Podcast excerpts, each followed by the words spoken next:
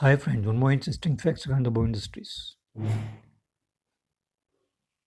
लता मंगेशकर एक ऐसा नाम जिससे भारत और विदेश में भी लोग जाने पहचाने हैं।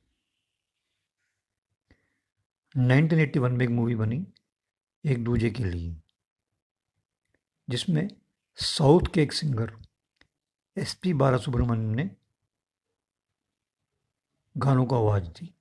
और वो भी लता मंगेशकर के साथ मिलकर। जो अपने आप में एक बहुत बड़ी बात है।